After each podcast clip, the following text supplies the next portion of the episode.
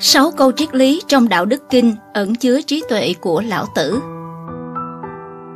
Tương truyền rằng khi lão tử cưỡi trâu xanh ra cửa hàm cốc chuẩn bị xuất thế thì quan lệnh Doãn Hỷ đã khẩn cầu lão tử truyền thụ đạo. Vì lời thỉnh cầu này mà lão tử đã viết ra Đạo Đức Kinh, một cuốn thiên thư gồm 5.000 chữ lưu truyền lại cho hậu thế. Đạo Đức Kinh chứa đựng trí tuệ thâm sâu của Lão Tử, được đánh giá là một trong những cuốn sách được tìm đọc nhiều nhất ở cả phương Đông và phương Tây. Thông qua Đạo Đức Kinh, người đời sau có thể lĩnh ngộ được rất nhiều trí tuệ thâm sâu mà Lão Tử để lại. Sau đây là một vài ví dụ. 1. Phú tại tri túc Phú tại tri túc, giàu có ở chỗ biết đủ. Ăn bất quá chỉ cầu ăn no, ở bất quá chỉ cần an ổn, vinh nhục ở cõi hồng trần này kỳ thực đều chỉ là tham dục của người. Người có tâm biết đủ thì sẽ không truy cầu những gì quá phận, không ham muốn những thứ không thuộc về mình, vì vậy họ không tự tìm đến phiền não. Một vị triết nhân từng nói, con người sở dĩ thống khổ không phải bởi vì mình có được quá ít, mà là bởi vì muốn có được quá nhiều. Chính bởi vì dục vọng quá nhiều, kết quả tạo thành trong tâm luôn thấy bần cùng. Người tham lam dù giàu cũng nghèo, Người biết đủ dù nghèo vẫn thấy giàu có sung túc. 2.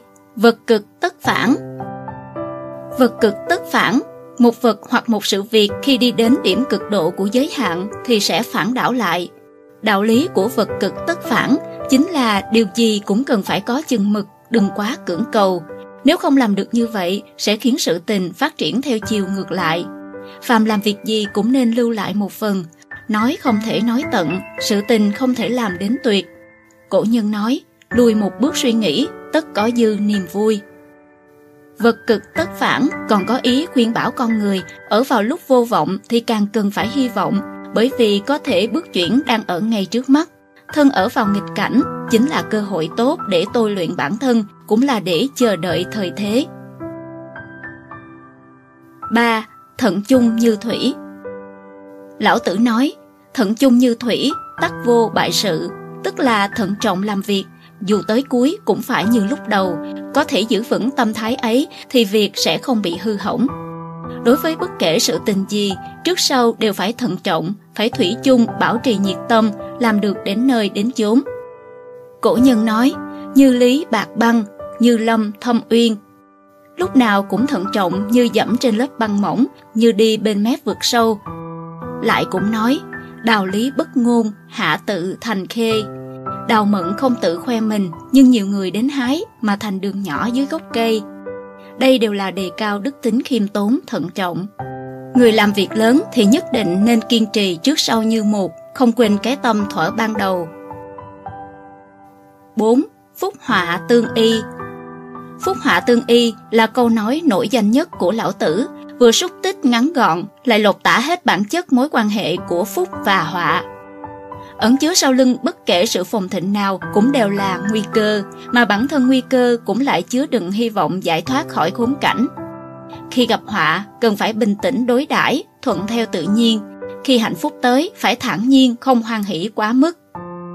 Trong cuộc sống hàng ngày, khi chúng ta lâm vào hoàn cảnh không được như ý, gặp phải thất bại và bất lợi, cần phải từ trong mối nguy ấy mà tìm được biện pháp giải quyết, không nên ở trong khó khăn mà đánh mất động lực.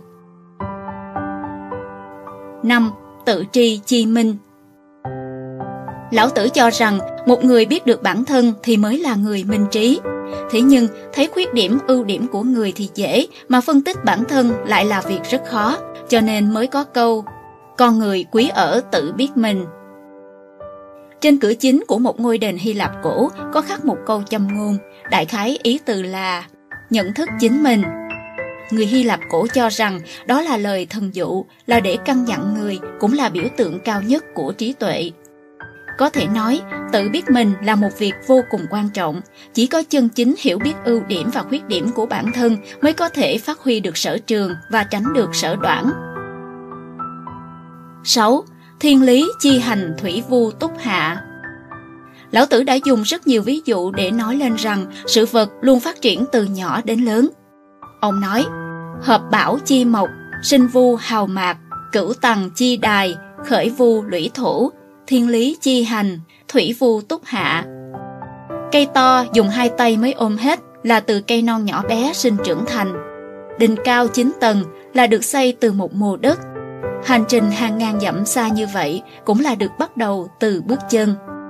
Thời cổ đại có rất nhiều học giả có học vấn uyên bác và tài hoa xuất chúng, nhưng hầu hết không phải là thành quả một sớm một chiều, cũng không phải tài năng thiên phú, mà thực tế là kết quả của việc ngồi rách đệm cói, mài mực thủng nghiêng.